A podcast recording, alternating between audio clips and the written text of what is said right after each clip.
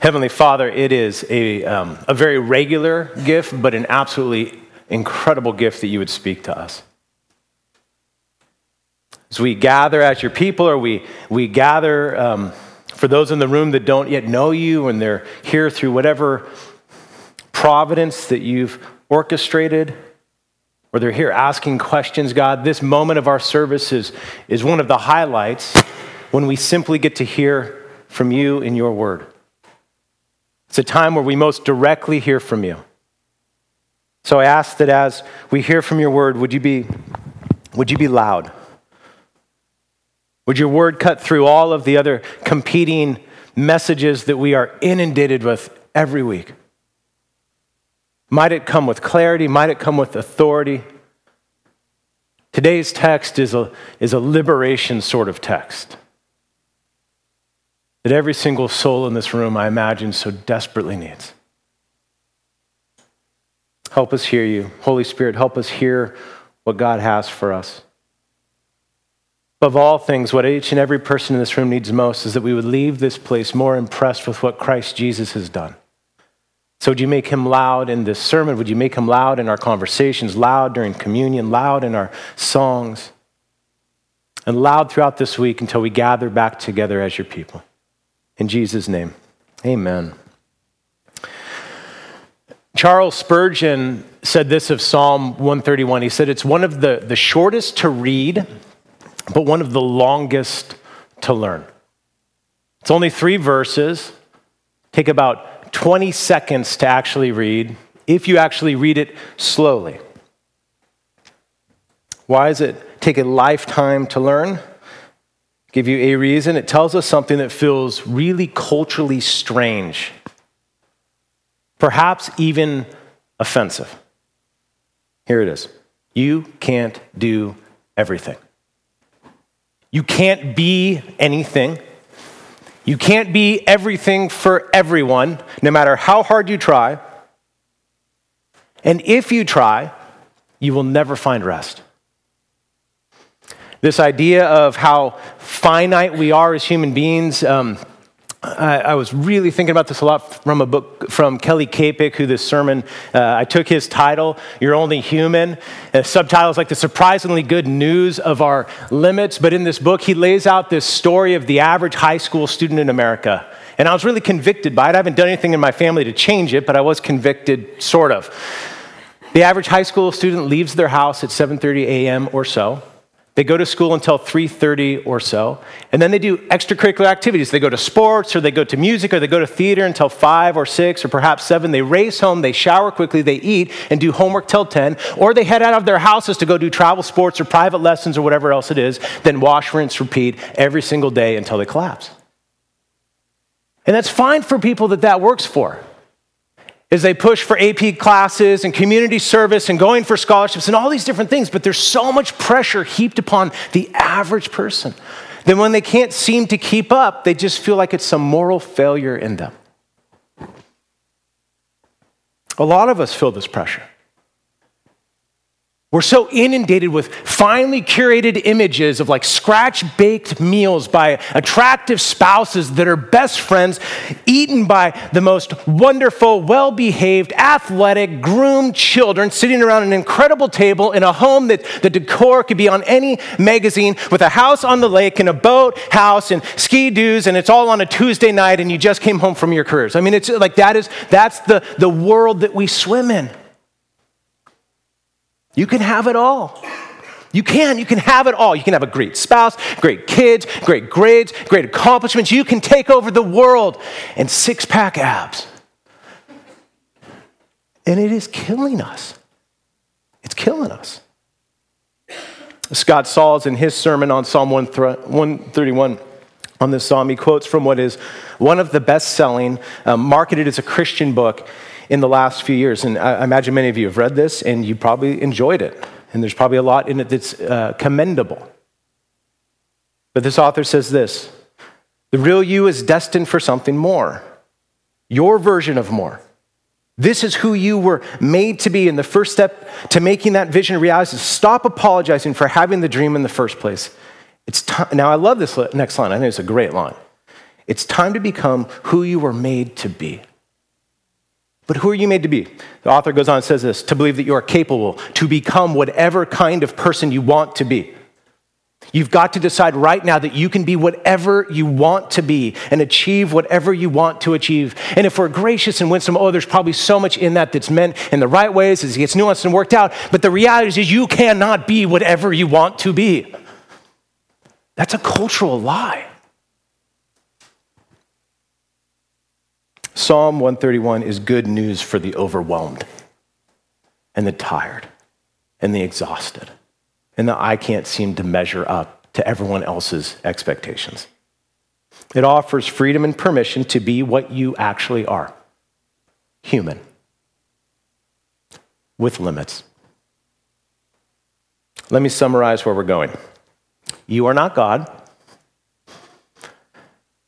God is not you. And that is unbelievably great news. You're not God. God is not you. And that is unbelievably great news. If you're able to stand for the reading of God's word, would you stand with me? Psalm 131. This is God's holy, wonderful, flawless, authoritative, comforting word. Oh Lord, my heart, it's not lifted up. My eyes are not raised too high. I do not occupy myself with things too great and too marvelous for me.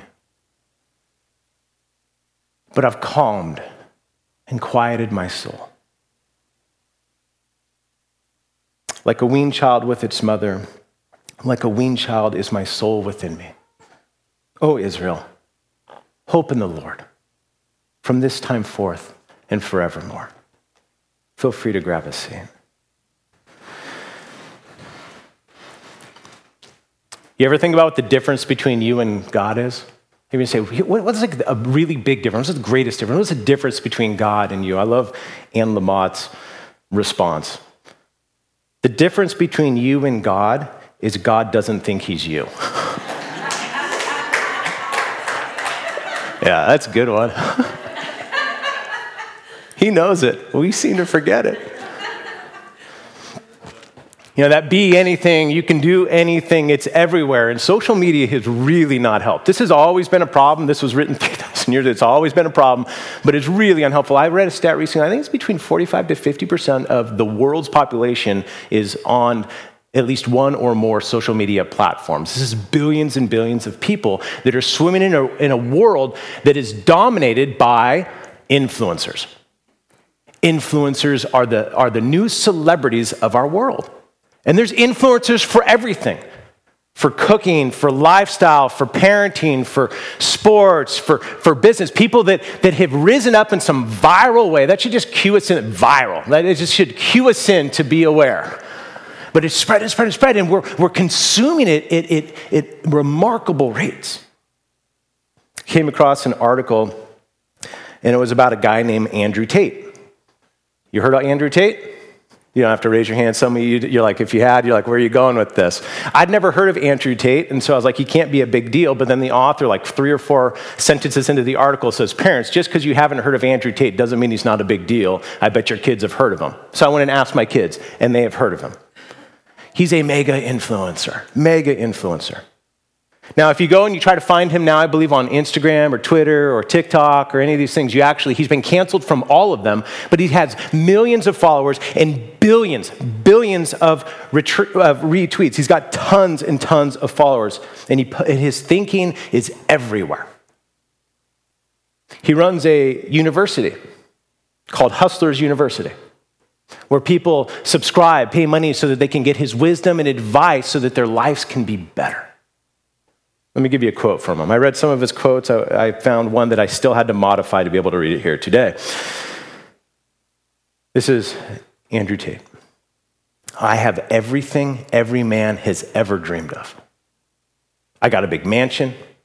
I got supercars. I can live anywhere I want. I got unlimited women. I go where I want. I do anything I want all the time. So I'm an amazing role model. That's like the anti Psalm 131. I'm the man. Look at me.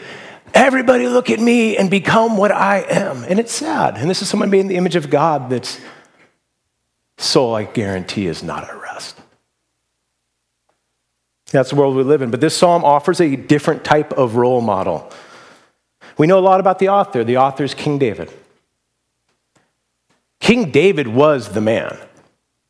Youngest of eight, courageous as a little boy out guarding the, the, the, the flock, killing lions and bears. And while the, the people of God are so afraid at the attack of the Canaanite army and this, this giant warrior named Goliath, David says, Oh, I'll go. I'll fight him. God's strong. And he goes down to the river and he grabs a few stones and he goes at this giant with a slingshot. Oh, he's so courageous and he was handsome. Zac Efron had nothing on David. I just read about him the other day too. I'm, I'm trying to get cultural with y'all. College students are coming back. Can you dig it? No, I'm just, that's like old school, man. All right, all right. Track with me, no laughing in church. But he was, he was ruddy and handsome. He's ruddy and handsome. Everyone thought so.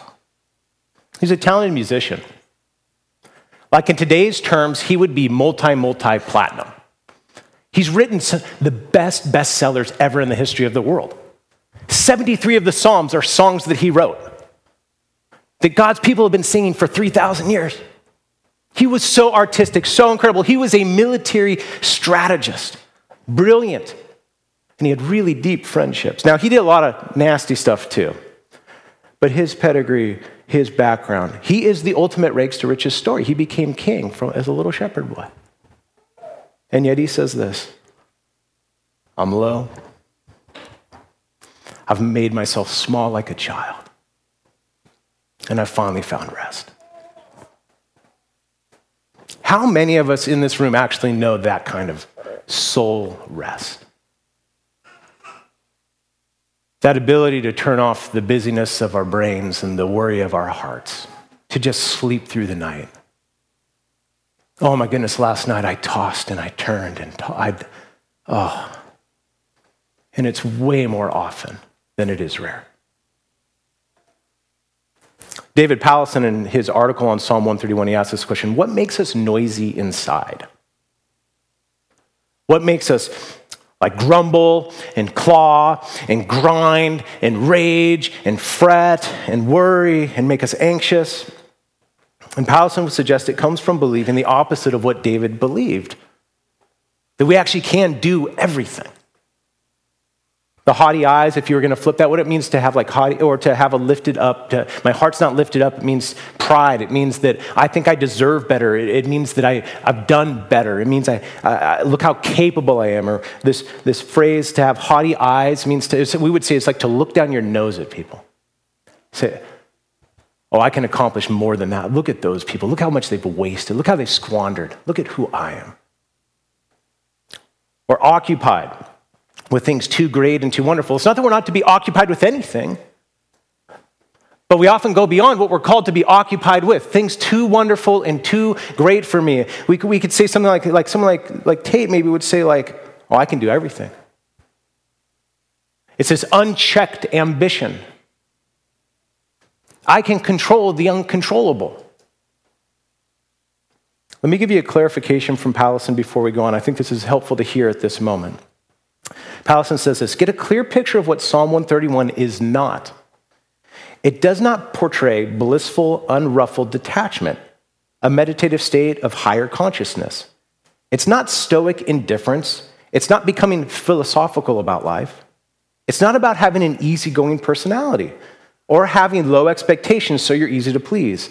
It's not retreat from the troubles of life and the commotion of other people. It's not retirement to a life of ease and wealth, the quiet of having nothing to do and no worries. It's not the pleasant fatigue that follows a hard day's work or a hard workout. It's not the quieting of inner noise that a glass of wine produces.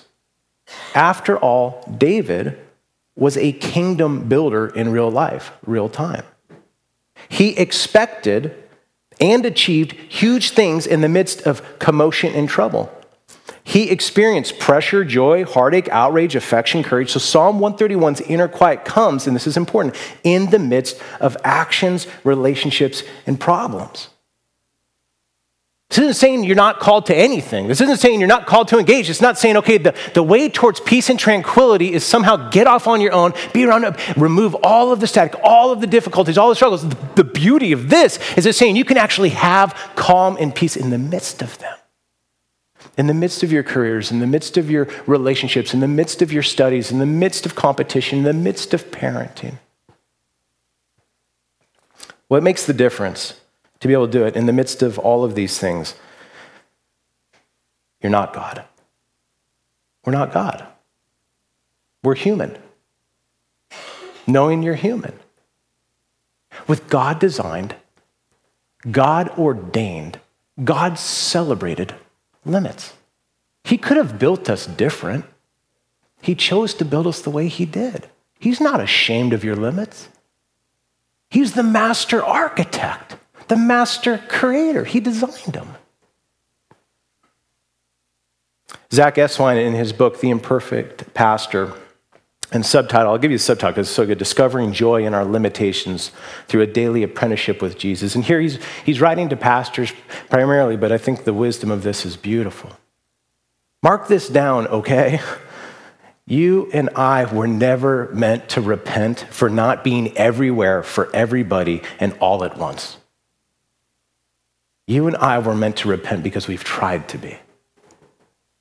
You don't have to feel bad that you're not omnipresent. You're not. You don't have to feel bad that you don't have all the answers. We're, we can know things, we can't know everything. Oh, it's complicated and hard and difficult. You don't need to feel badly for that. What he is saying is no, what we need to do is repent where we try to godify ourselves. We can't solve every problem. We can't fix every problem. Parents, we can't control our kids' future no matter how hard we work, no matter how much we pray. We can influence. We can't guarantee their safety. We can't make them Christians. You cannot exercise your health, yourself into perpetual health, no matter how disciplined you are. None of us will ever achieve enough to finally make ourselves like we've, we're, we're good enough. We cannot meet every expectation. There's a lot we can do. And there's a lot, probably a lot more we can't do. You're not God. That's the first half of finding rest. The other half is this God is not you. The Bible says that we're made in the image of God, and there's some attributes of God that we do not share with Him. They're called incommunicable attributes, like His eternality. He's always existed. We don't share that with Him. But then there's a bunch of attributes of God that we actually do share. Things like we can be loving and merciful and gracious and forgiving. Like we can actually know things God knows all things. We can do things, God is all powerful. We can be present in places and with people. God alone is present with all, all the time. Being human is, is wonderful. Oh, I want you to hear that. Go read Kelly Kapic's book, You're Only Human. It is beautiful. Being human is wonderful. Trying to be God as a human is soul crushing. We weren't built for it. David knew that. David knew that. And, and as he writes this song, he says, Oh, I, can do things, I just can't do everything. So I'm going to get low and I'm going to get small like a child. We need both. We need to know who we are and we need to know who God is. I love how Jen Wilkins says it in her book, None Like Him. Knowing who God is matters to us. It changes not only the way we think about Him, but the way we think about ourselves. The knowledge of God and the knowledge of self always go hand in hand. Tim Chester, in his book, um, You Can Change, uh, I think it was published in like 20, maybe yeah 2013 20 a great book. I hadn't read in a while and was thinking about it again. Really helpful book just encouraging. You actually can change. You're not stuck. I mean it's a really helpful christ-centered grace-centered book. But in that book he lays out um, this thing called the four g's of god. And, and what i'm hoping to do with this is to give you a handle. When you think about who you are okay you're not god and then God is not you. Here's, here's a way that you can think of God that you can put in your back pocket and try to pull out regularly in your lives. This kind of 4, 4G way of understanding who God is. And Chester, one of the, his insights is he suggests that all of our sin or negative emotions, and if we brought this text in, all of our restlessness, all of our unbridled ambition is, is sleepless nights, all those things, it's a failure to believe one of the truths or more of who God is at a functional level. Like what we actually believe when we really evaluate what we believe. I'm not saying what we would say, not our doctrine and the songs we sing. I'm saying what we actually believe on the street in the moment. This is what he says about the 40. He says, God is great, He's glorious, He's gracious, and He's good. God is great, He's glorious, He's gracious, He's good. God is great. There is nothing too great for Him. We could flip this psalm around. David's like, oh, there are things too complicated for me. There is nothing too complicated for God. You know, I think of like Romans 11:30, oh, the depths of the riches and the wisdom and the knowledge of God. How unsearchable are his judgments and his paths beyond tracing out. Who has known the mind of the Lord or who has been his counsel? Who has ever given a gift to God that God should repay him? But from him and through him and to him are all things. To God be the glory forever and ever. Amen. We need that God. We need that God. Oh, he is great unstoppable. He's glorious. There's nothing too marvelous. He's gracious. Take this psalm, he's like a, it's a rare way of tying God in in our relationship when we go to a more maternal picture. It's only a few times in the Bible this happens, but I think it's really this nurturing, tender, fierce, compassionate, protective. Child had done nothing but was fed and cared for. Oh, he's gracious. He gives us what we don't deserve, he withholds what we do. And he's good. His ways are good, his promises are good, his plan is good. I love the last little phrase here in, in, uh, in verse 3. Oh, Israel, hope in the Lord, both from now until forever. That, like, well, what are we hoping in? And I love that it's generic because the idea is it's whatever it is. Whatever promise he's given, you can hope that that will come true. One day whatever it is. And that gets into the particulars of our lives, but this general banner of, oh, what do I need? Well, I just need, I, I need to trust. I need hope in him. I need to trust because he's the one that can do it. God is great and glorious and gracious and good. We're not God. God is not us. And that is unbelievably good news. Those twin truths, they do so much. I'm going to give you a few things that they do. One of the things they do is they can give us a calm life. That's the picture in this text. Like a weaned child with its mother, like a weaned child is my soul within me. That image, it's not critiquing the need for a, a baby to, to nurse and to eat. That was God's good design.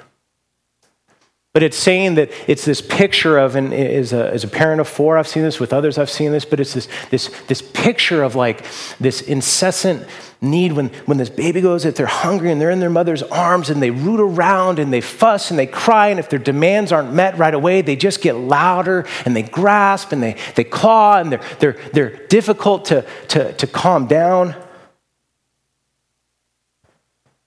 But a weaned child ends up with a history of provision.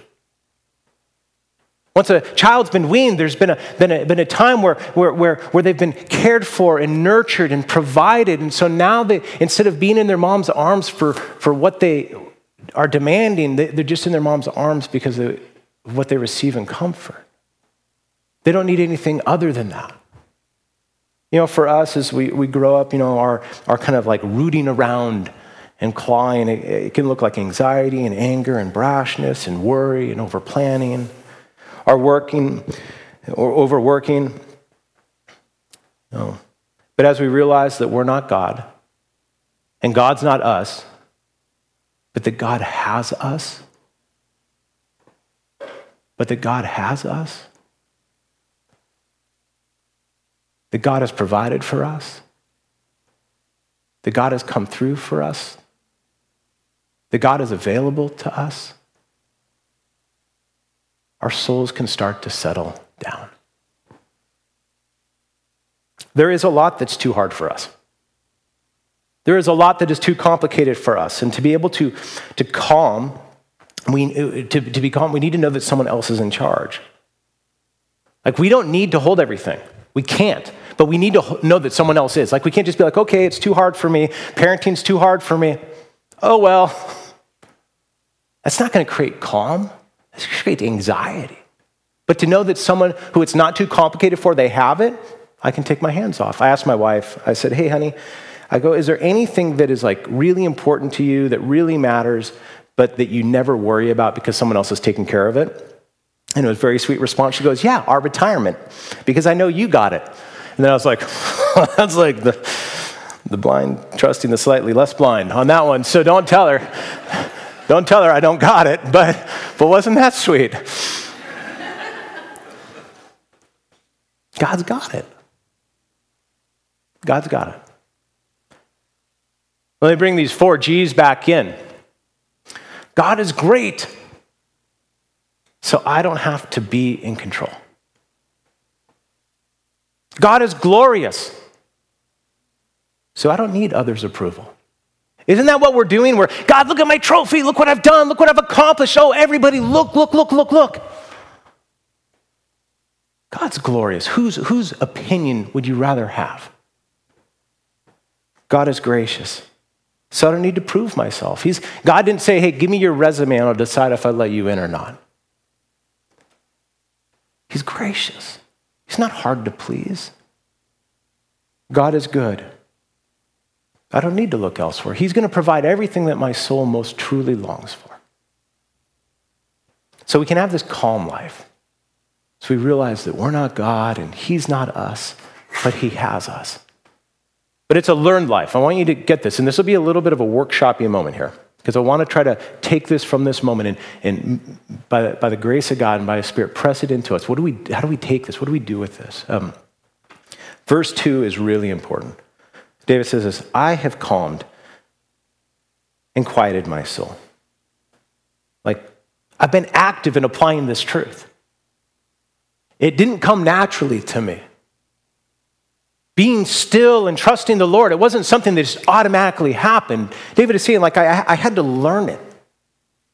And then verse three is actually an invitation to the rest of God's people to come and learn it too. See, verses one and two are his auto, it's kind of like a spiritual autobiography. He's saying, this, I'm letting you in on the interior, my interior world in my life. And now verse three is saying, now you can do it too. To get this is it, it takes learning. C.S. Lewis, in his book Mere Christianity, says this He says, The moment you wake up each morning, all your wishes and hopes for the day rush at you like wild animals. And the first job of each morning, the first job, uh, or the first job of each morning consists in shoving them all back and listening to that other voice, taking that other point of view, letting that other larger, stronger, quieter life come flowing in and then so on all day. Standing back from all your natural fussings and frettings coming in out of the wind. You see, oh, we wake up and all the expectations. I mean, I don't know about you. I'm, like I told you last night, I was up and down and up and down and up and down. You get out of bed and it's like this, this just all the things that need to get done, all the things that I'm worried about, everything. He's saying that the, the, the challenge and the trick is to let something stronger push all of those away, put them in the right place. Let me give you four questions to apply this text, and we'll kind of link these in with Chester's 4Gs here at some point.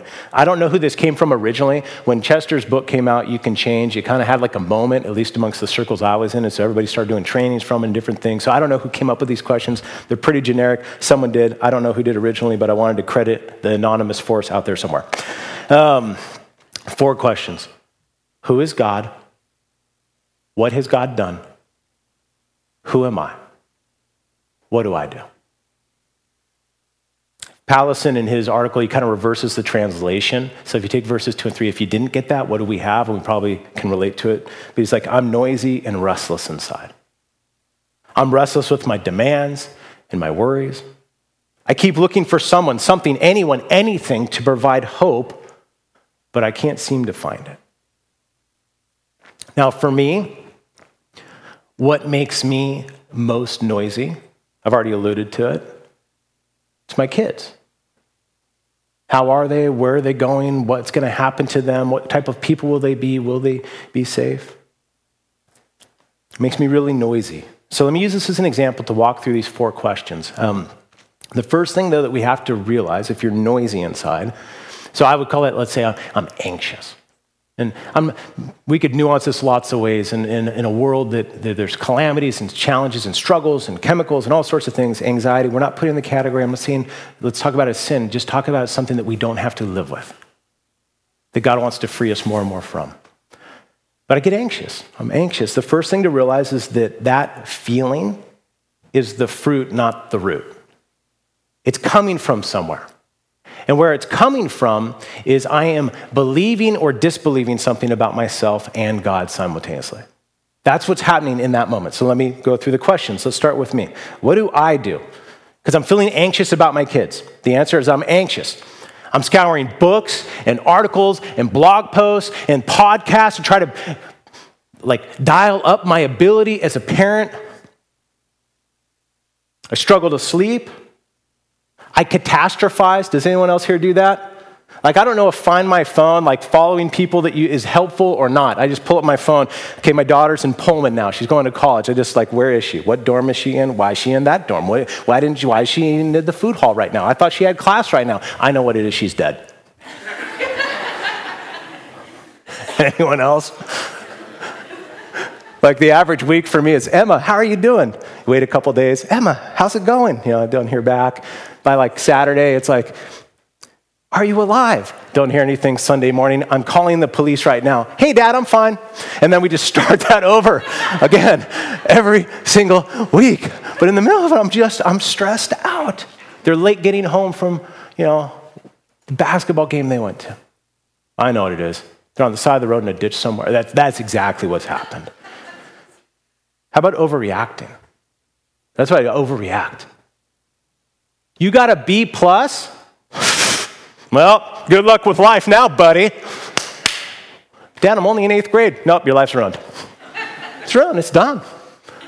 It's totally like, well, okay, who are you with? What are your friends like? Now, I'm not saying you shouldn't care. Oh, goodness, care. Like, don't be in the ditch of like, eh, whatever.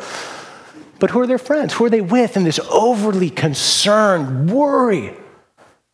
Okay, what do I do? That's what I do. I know you don't, but I do. Who am I? Who am I? In other words, what am I believing about myself that is driving my anxiety? My kid's future is ultimately all on me. It's on me. I have to parent perfect so my kids turn out perfect. If I do it well enough, they will grow up and be happy and successful who am I? I'm, I'm such a compelling force in the life of my kids. I'm saying this is very flawed, just to be clear. I mean, anyone quotes this portion, gee, that pastor has a high esteem of himself. No, I, I, but functionally, like at the street level, what I believe is that I have the ability to be such an influence in my kid's life that if I do it right, they'll turn out right. And if I screw up and they turn out wrong, it's because I messed up. What has God done? What am I believing about what God has or hasn't done that makes me think it's all on me? Well, looking back, it doesn't seem like God's always protected my kids. It seems like there's things that have happened that are really sad and really hard and really scary. And it seems like, where was He? There's times He didn't show up or I didn't think He did, and I pleaded with Him to. So then I go to who is God? Based on this kind of line, skewed line of thinking? Well, either God doesn't have the power to actually do the things that I'm asking him to do, or God doesn't care enough. So again, it's on me. But that's not where we have to stay. And that's the beauty of the word of the Lord, and that's the beauty of the psalm, and that's the beauty of who he is. That he is great and he is glorious and he is gracious and he is good. See, I can, I can flip those questions And I would encourage you, like the exercise I just did, I literally, I just journaled these out. I said, when I'm feeling this way, who, you know, what am I doing right now? Who am I? What did God do or not do? Who is he? And I can, I can get the stuff out. I can get the, the, the skewed thinking out where I've gone sideways. But then I can reverse the questions and I can lead myself back through these questions, but I can start with God. Who is God? Oh, he is great. He has all the strength. Oh, he is glorious. He is he's gracious. He's good. What has he done? Know, in other words, how can I trust that He is great and glorious and gracious and good, and there is no grander or greater place to go than the gospel of Jesus Christ? That He has shown His kindness and His affections as Christ came to be born as a baby and to live the life we were meant to live, and then go to a cross where He suffered in the place of all those that would trust in Him. Oh, goodness, whatever's happening in my life, it can't be because I've failed somehow. Christ loved me when I was rebelling from Him, when I was running from Him.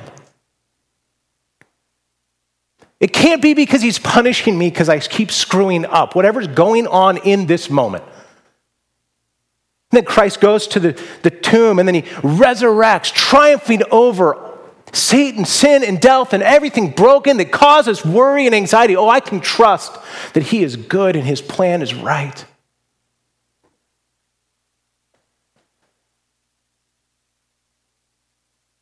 Who am I? Well, in Christ, I'm forgiven. I'll, I'll, include all of us, those, those in this room that trust Christ, we're forgiven, friends. You're accepted. You don't have to prove anything. God's not waiting for you to win a first place medal. We're adopted. You have a father that's never going to stiff arm you. If I can use this text, you have an open lap you can climb up in when you're feeling nervous. You're empowered. The Bible says that you're actually like in Christ, you're, you're given new capacities and abilities. You, you can engage. You have things that you can, you, you have obstacles you can confront. You have plans you can construct and act upon. You're being changed. The Bible uses the, the language of sanctification. You're being changed. You're growing. You're maturing. You have this promise that one day you will be glorified. You'll finally be the type of people that God has always created, declared, set Christ to be. That's what you, that's what you, that's what you are. So what do I do? What do I do with this then? You know what? Gonna, with my kids, we'll put it back on with my kids. I'm going to do my best and then I'm going to take a nap. Heard that from a guy named Larry Osborne. It's been like the best advice. Do your best, then take a nap. And I can because there's a God who doesn't sleep. And there's a God that always comes through. Even when it doesn't look like, oh, he's got a, oh, I'll go, I'll move on. It's got to be a practice life. So we have this calm life, practice life, and then I'll end with one last point. It's a privileged life. A privileged life. When I was a kid, um, I loved the show Silver Spoons. It's like one of my favorite shows ever. Um, it's about this kid named Ricky. And Ricky, when he was like 10 or so, he uh, realizes he has a dad.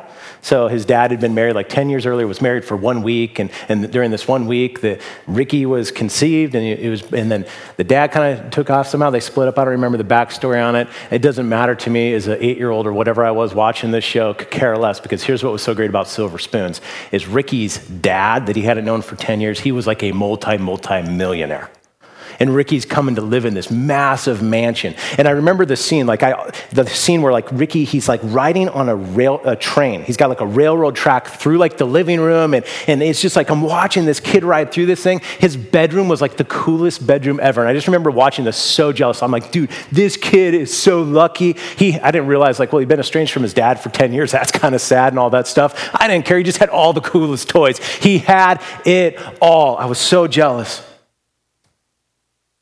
we have more. We have more.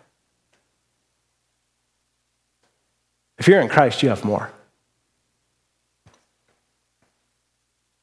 Came across a line from a guy named Thomas Hensel. He said this We often live below our privileges. We have more. We have a God who is great and glorious and gracious and good. We have a Father in heaven. We have a high priest who ever lives to intercede, who isn't crushing us, but inviting us to, to his easy yoke. We have a cross that, that forgives us. We have a tomb that is empty, declaring that death will not hold us. We have more.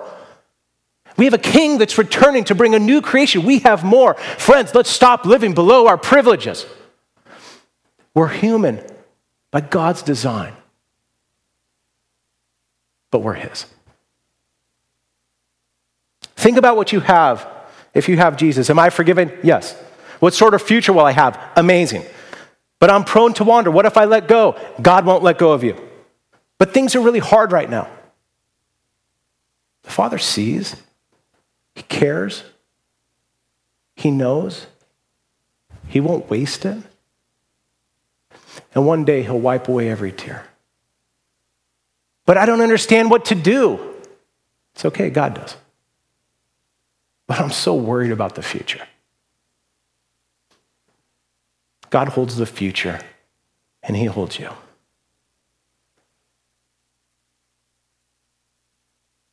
After all, He's great, and He's glorious, and He's gracious, and He's good, and you're His.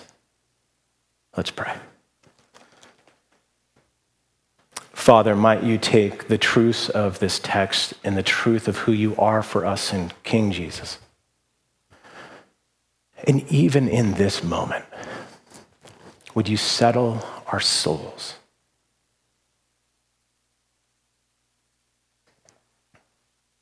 Our inboxes don't need our attention right now.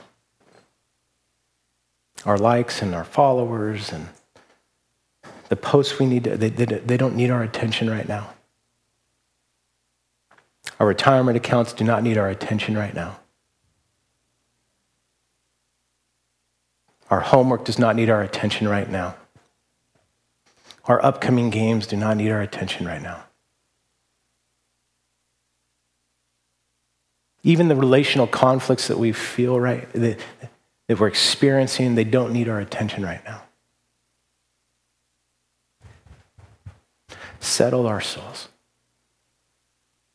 Remind us of the glorious truth that we are human, wonderfully human, and that you are a wonderful God, and that because of Jesus, we're yours.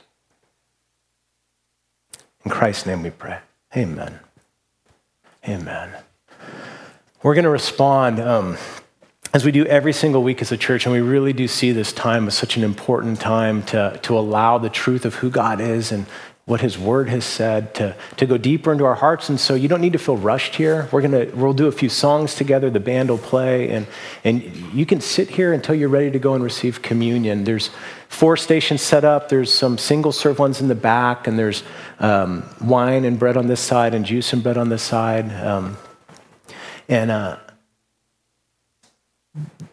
as you go, I, I guess my encouragement to you is that you let the truth of what we've talked about become real that, that, that God is great, that He's done this, that He's accomplished what you can't do, that He's glorious. As He looks at you in Christ, He says, You are my beloved. That that would be enough, and that He's gracious.